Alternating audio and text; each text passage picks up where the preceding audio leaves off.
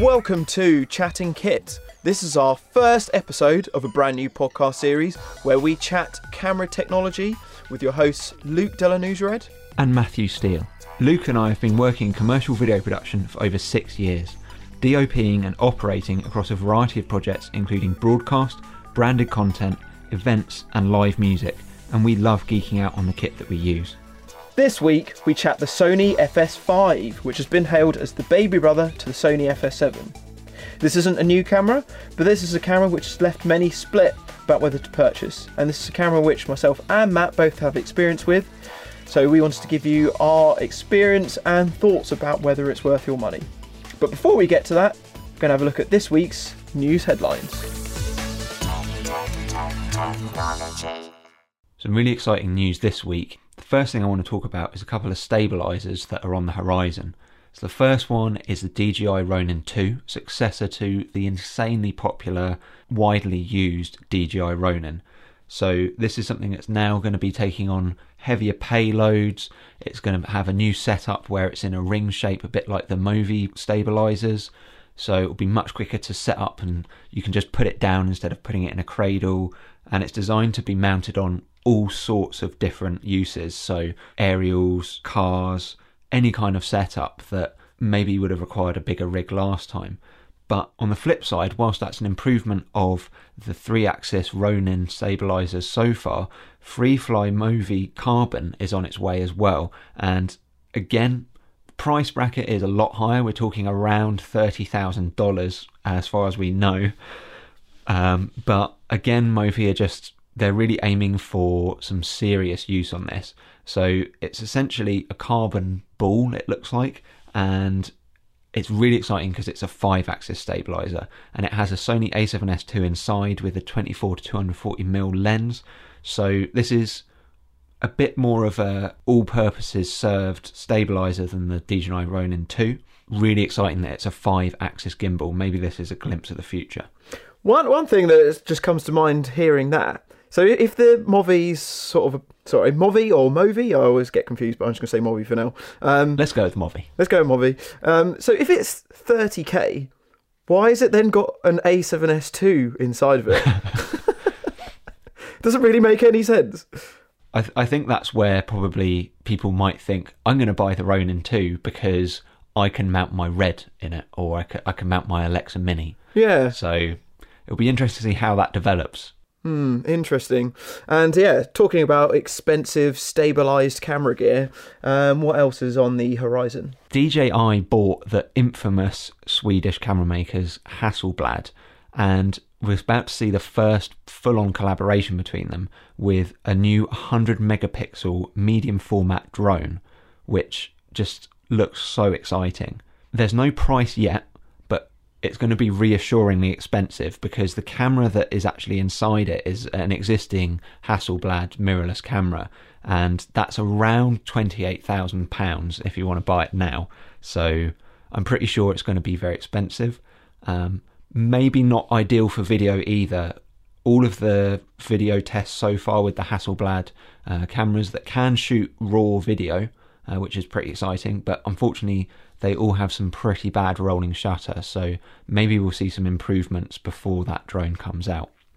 Yeah, this is um, some pretty expensive new gear that's coming out, but let's not forget Hasselblad, you know, incredible medium format cameras, you know, the pioneers of insane landscape photography, and just the possibilities that we'll be able to get out of this, um, you know, are groundbreaking. You know, it's offering some fantastic features. Um, not really sure how this is going to appeal to your kind of average filmmaker, but just the um, opportunity of having that insane ability to do super high resolution formats for um, landscape photography would be be awesome bringing the price range back in a little bit, but still pretty expensive at £4,500. We're looking at the brand new announcement of the Sony A9, which was announced at the NAB show a few weeks ago. Um, this was a little bit disappointing in some regards, as a lot of filmmakers were really crossing their fingers for the announcement of the well awaited Sony A7S III. But the Sony A9 is offering a 24.2 megapixel sensor, so that's a larger sensor than the A7S II, so much bigger um, resolution for photography there. And um, this camera offers 20 frames per second still, so huge, huge capabilities for shooting really, really fast stills there. It's got dual SD card slots, so it's looking a little bit more professional as a as a high resolution camera, but the resolution isn't quite as high as the A7R2, and yet this price is twice, twice about twice the price of the A7R2. When it comes to video, unfortunately, there are downsides. So whilst it's got that wonderful 4K uh, video without any pixel binning there is a massive downside for those hoping for a successor to the Alpha 7 series because there's no picture profiles. So you're not going to get a chance to shoot in S-Log or any of the Cine profiles. It's just a standard Rec 709 image straight out of the camera. So maybe just hang on until the new Sony announcements of the A7S3 and A7R3 if they do come down before putting your cash down on this new camera. So that's news roundup for this week. Some exciting new tech there. It's time to get into the meat of our podcast where we're going to chat about the Sony FS5.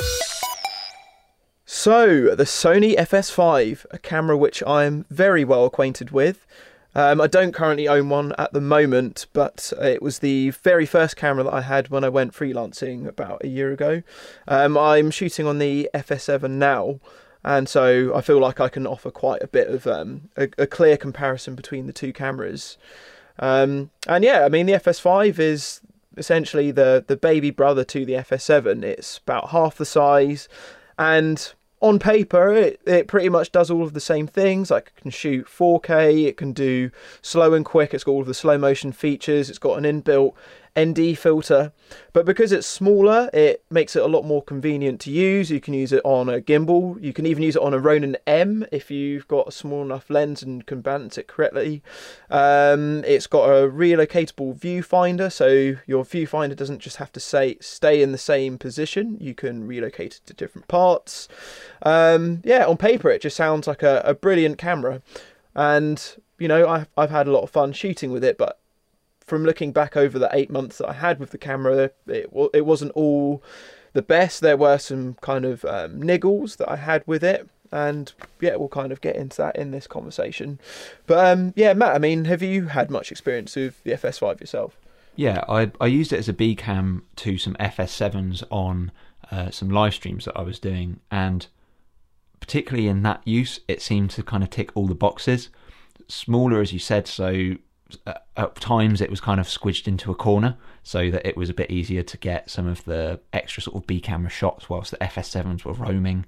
Um, it seemed to have pretty much all the same picture profiles. You said shot in 4K, so it seemed at a basic level to kind of be a no-brainer. And besides the ease of being able to chuck a FS7 on your shoulder without having any kind of crazy rig going on, as you do end up needing with the FS5 I kind of couldn't see what the big difference was. Uh, I remember talking to you about it before you bought it, and we had a bit of a back and forth, didn't we? Like thinking, what extra are you getting for nearly double the price when you were buying if you were buying the FS7?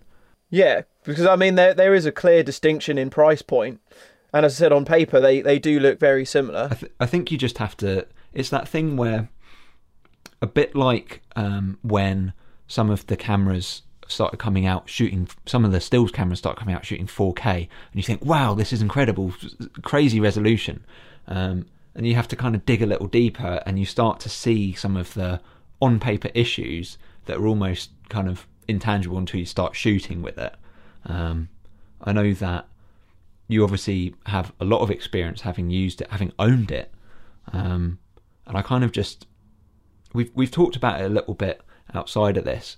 Um, but I kind of wanted to just sort of not so much hear the, the technical details, like, you know, we know that in 4K it can't shoot 10 bit.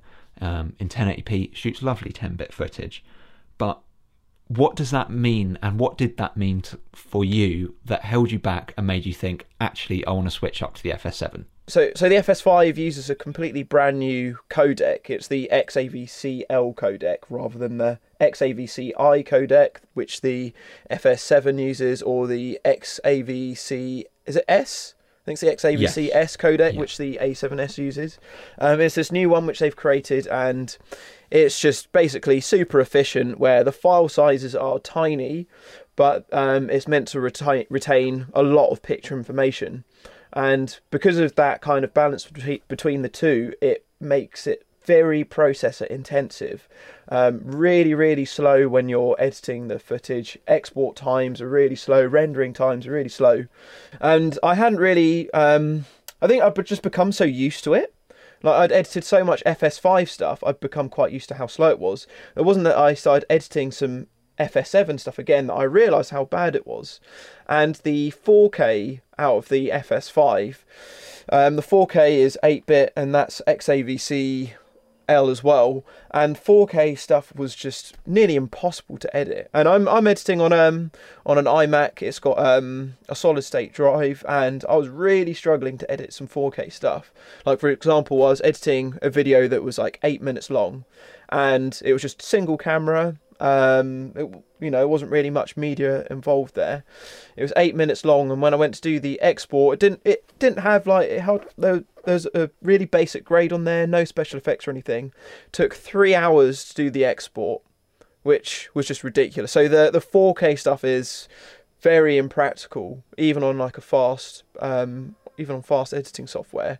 And when I yeah noticed that I was getting more broadcast projects coming in, um, and other things that I was going to have to do a lot of post production on, that was kind of my point where I just thought, you know, the FS5 is the kind of weak link in here. Everything I shoot on it is going to take a long time to process. So that was kind of one of the main deciding features. It's it's an absolute no brainer because we've we're so lucky now to live in a world where so many NLEs can work with footage that isn't in an editing codec.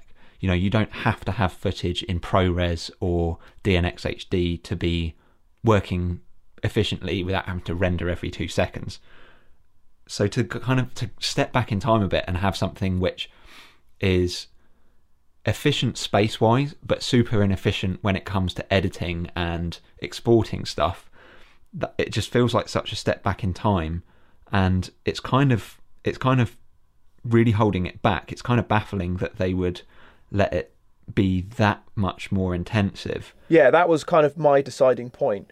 But I mean, there there are a lot of there are a lot of great features in the camera um, that that should definitely be praised. For one, the variable ND is one of the biggest revolutions I've ever used in video camera technology. Like I've used variable ND screw-on filters before, which are great, but the biggest downside you'll find is that you, your your image degrades just from you know having cheaper glass on front of glass. But with these kind of inbuilt variable NDs, I'm not sure what the technology is behind it, but you just and from what I've experienced, you don't notice any degradation in your image quality when you use them.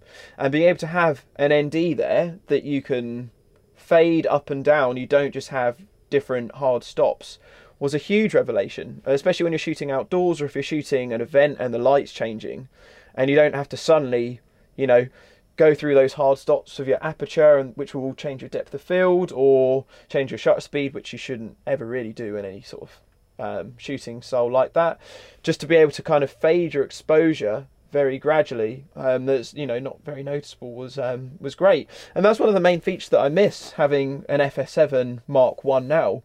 The end, the the variable ND was amazing, and it was a fact I was thinking about when I was considering getting the FS7 Mark One or Mark Two. And just um, for those of you that don't know a huge amount of difference between the two, the the, the Mark Two is about two grand more, and it doesn't really have um, many features above the Mark One. Uh, One of them is is the variable ND, and another is it's got a different lens mount. Um, but the image quality, as as far as I've read online, is is nearly identical. So, you know, essentially, I realised it wasn't worth spending two grand for exactly the same image quality. The other thing I think with the FS5 is you're going to be shooting S-Log 2, S-Log 3, which is so insanely flat that being able to have that really confident control over your exposure is going to be really vital. And again, it's that thing of you're out on this run and gun setup, you've got total control over your exposure, you know what is going to be coming next So you can just you can really be confident on the day you're going to shoot it, which again just brings up that frustration of you then get that beautiful, incredibly flat footage because of course you know S log seems to be just so much flatter than a lot of the um, rival logs at this price range. C log doesn't look flat at all in comparison. You're excited, you've got that footage, this wonderful footage you're going to take into the edit, and then you're weighed down by that that editing codec. You're yeah. If if you haven't shot it in 1080p, um, you're not going to be getting 10 bit. And as we know from the A7S, 8 bit just doesn't really cut it when it comes to S log. You need to be so spot on with the exposure because as soon as you start putting it about, it just falls apart.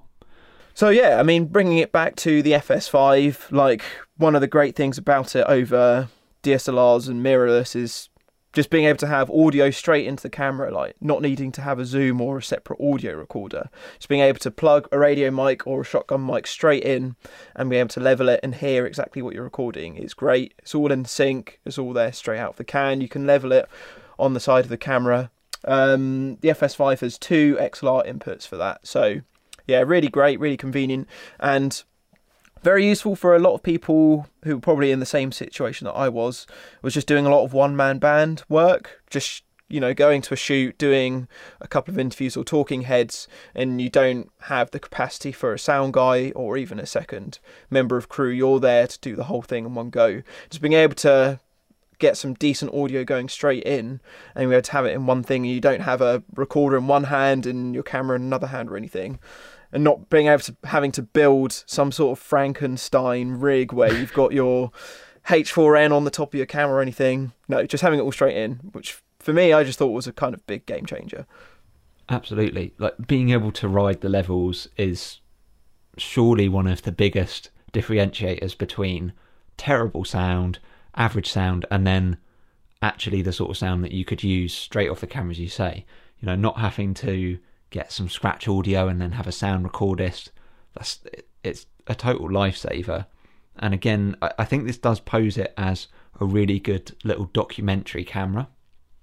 I'm surprised it's not necessarily being picked up more um, for that kind of broadcast use, especially because there's so much versatility in those those modes that it has. Like no other kind of straightforward documentary camera of this sort of size, such as a small size, can do, you know, crazy slow mo as well, super flat log footage.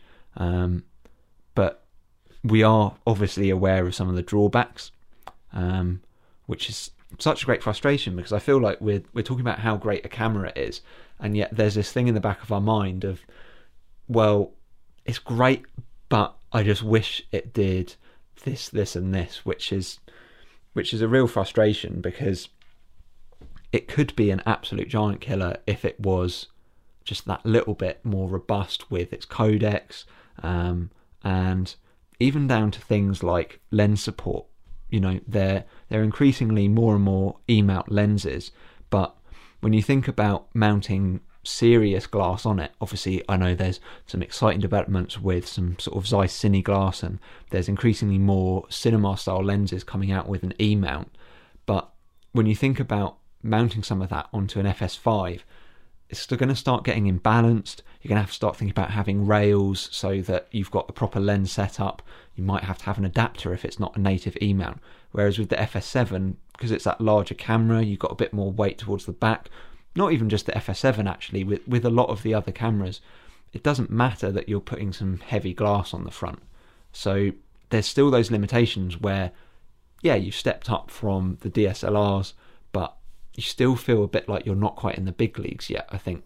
Yeah, I, I mean, you've totally hit the nail on the head with that. Like, it has, it kind of teases you. Like, it has little cinema camera feels to it, but not quite there. And, you know, the reason behind this is obviously Sony don't want to destroy their own market sales in the FS7 and other similar cameras like that by giving all these amazing features into this one camera. I mean, I, I understand that a lot of it's probably technical holdbacks that they obviously can't make the best camera, the tiny camera. There's only so much you can put into a tiny camera, but there's a lot of things like Well, just like little na- like little niggles, sort of like file naming, for example. There is no way that I found, and you know, feel free to, to tweet us at chatting underscore kit if uh, if I'm wrong at this. But like, there's no way of being able to change the file naming. So every time you shoot something on it, it will always start at clip 001, I think it is. And then, um, you know, and so so basically, you'll have one day's worth of rushes that will be clip 001 and then the following day you go shoot something, it will start clip 001 again when you put in a fresh card. So it makes it really difficult when you're editing because say you have three different days, that means you basically have three different sets of clip 001. And um, when your if your hard drive goes offline, it will then you can have issues of linking up clips because you've got loads of clips at the same name.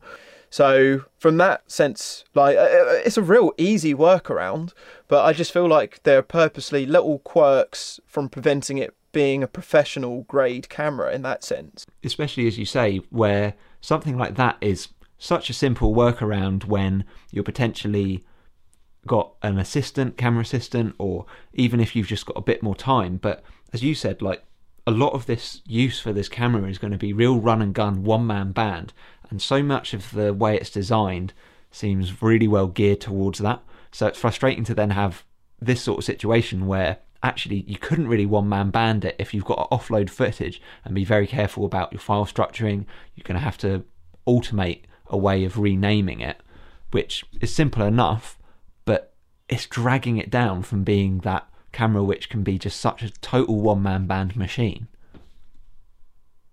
ergonomically it works really nice. All of the buttons and features are all in the right place. I feel like ergonomically as a camera in that sense works a lot better than the fs7 and, and similar cameras. Like slow and quick and everything's in the right place and it's just all laid out well. And as i said the variable nd like that's all all brilliant. You've got nice points of contact on your body if you are handheld and you're not having to catch an eye line as you said. Yep yep that's all great. And the viewfinder on it it's not the brightest um, but you, it can be relocated. You can screw it onto different positions on the camera. Um, there's no eye loupe for it, so if you're shooting outside bright, um, the, the the the screen, the external viewfinder is not that great. Um, but you can very cheaply buy um, sort of like loupes for it and and things to kind of block out the light. So yeah, I mean it's yeah ergonomically I, I really liked it, and also again just going back to that one man band feature. So like the the camera bag I was using was great because because the body of the camera is so small and it all strips down so so well. You can just have like this one little box of the camera which is tiny. It hardly takes up any space. Like you don't need to have like some big inconspicuous camera bag. It can just fit into like a rucksack. Or a well padded rucksack mad um, so it's quite small um, strips down tiny and it works really well in that sense. And even when i was flying i could fit my FS5 lenses, audio, radio mics all into one bag. Like now the FS7 I have to split into two. So there is a big big difference of that. So yeah, I think overall we could say that it's a, it's a great camera. Um, we just have those reservations about it that are definitely worth considering. Yeah, and actually, some of the last few benefits I didn't actually touch yeah. upon was one, the battery life is great, really, really efficient. So, with the Sony BPU ba- batteries. I so I had the BPU 60 and the BPU 30, and I'm trying to remember exactly how long it was, but I think I got I think it was a good two, maybe two and a half hours out of the BPU 60, and then about half of that with the 30. So you get really good battery time I thought It was quite efficient. Like this isn't a camera where you need to buy like V-Lock battery mounts for it yeah. or anything. Um, it's, it's pretty good with those Sony batteries and and with the media as well. Um, you know, just uses SD cards. Um, you know, you can record a long time. Like on a 64 gig card, you can record. I think it was about two hours on a 64 gig card. So you know, it's really cheap with media. Um, with the slow and quick slow motion.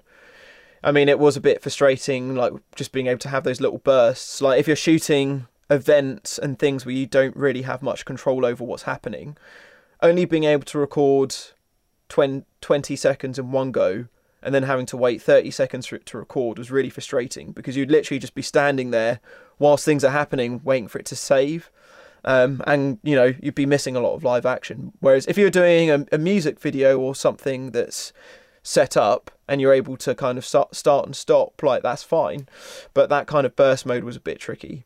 And I also did, I also did find that um, with different um, with different write speeds of SD cards, it really would affect how quickly it would save that that burst mode feature. So that was another point. Yeah. I'm amazed that it hasn't taken off even more than it already has for that travel cinematography. You know, the things that you'll see on Vimeo where someone's gone to some incredible mountain range or something and they've got this footage because, you know, you've got so much scope there to just have it with you at all times because it is such a nice small camera and the footage is going to be so much better than stuff that you're going to get out of an A7S or A7R, however good those cameras are. Yeah, I mean, I've always been surprised that um, you know, with the surge of the FS7, I feel like you know it's kind of become the sort of broadcast standard at the moment, and I am I've hardly met any FS5 owners, um, even like hire companies. When you speak to them, like a lot of them don't actually even have the FS5. So it's yeah, it's a really odd camera. Um, but yeah, like the, the slow mo, as you said, like is fantastic. Like if you can work around that burst feature, it does look really, really nice. Like the hundred frames looks really, really nice. Um, I think like once you go over two hundred frames, it the quality very quickly dips. But if you stick around hundred or so, like it, it comes out really clean. So um, yeah, I mean, I mean, uh, yeah, I mean, I, I definitely recommend the camera, and you know, if I went back in time, I would, I would still probably get the FS5 as I had done before. Like, it's a really nice transition up from DSLR if you're kind of making your way into the market and you're not ready to kind of you know put down that big deposit on on an FS7 or a C300 or even like a Red or an Amira like the FS5 is that nice kind of entry level to professional use um, sort of market. So yeah I definitely recommend it for that point and just all of those professional features you know will really really help you out. But you just have to be aware of just just the the workflow with with the footage is just a bit of a bit of a bugger. And just yeah just some of the quirks of the camera generally. But you know i wouldn't really have many hesitations other than that. Awesome. Cool. Shit. So we've just done our first first podcast episode. Absolutely. I feel like a weight has been taken off my shoulders because we can finally bore other people with our insane nerdiness about this sort of camera talk we can't we can't put into words how long Luke and I have been chatting this sort of stuff endlessly over food. Times when we should be catching up about all the other important stuff in life, but really we just want to talk about exciting stuff like codecs, cameras, lenses, all of that stuff. So there's so much more to come. Yeah, and I mean, like, you know, feel free to give us some some feedback. Like, I hope we haven't been too techy, or if you've got any kind of suggestions or anything, then um, yeah, get in touch. So we've got um at chatting underscore kit on Twitter and Instagram, which we've just opened up. Looking a bit bare at the moment, as literally we've got all this stuff going from today. Um, but yeah, please get in contact, give us a follow and yeah send in q&a like any questions and answers that you want us to answer and speak through. Um, if there's any points that you think um, you'd like us to expand upon or if there's any bits of kit that you want us to chat about then uh, then let us know. Even if you massively disagree with us on something we want to hear from you. We want to hear your defenses and your disagreements. We want to have a discussion yeah, so like if you feel we've been quite negative about the FS5, tell us why. What do you like about it? Send us your questions and answers, and we shall rattle through them on the next episode. And next episode, we're going to be talking about external recorders and specifically the Odyssey 7Q Plus. Yeah, so um, yeah, this is something which me and Matt have used together, and uh, yeah, I just think that going on the FS5, it's naturally the next one to kind of speak about. But um, yeah, that's been the first episode of Chatting Kit. I hope you've enjoyed it. And uh, yeah, we shall see you for the next one. See you next time.